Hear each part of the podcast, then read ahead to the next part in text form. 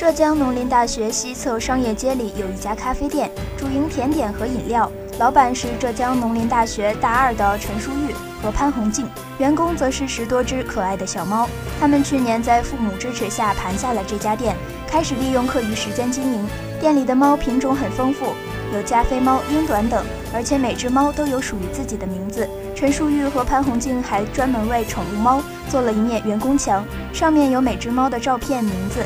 这些猫都经过专门训练，平时在店里悠闲自在地踱步，时不时招呼一下客人。很多客人表示，看这些萌萌的猫，感觉特别惬意。如果有顾客相中了哪只猫，也可以买走。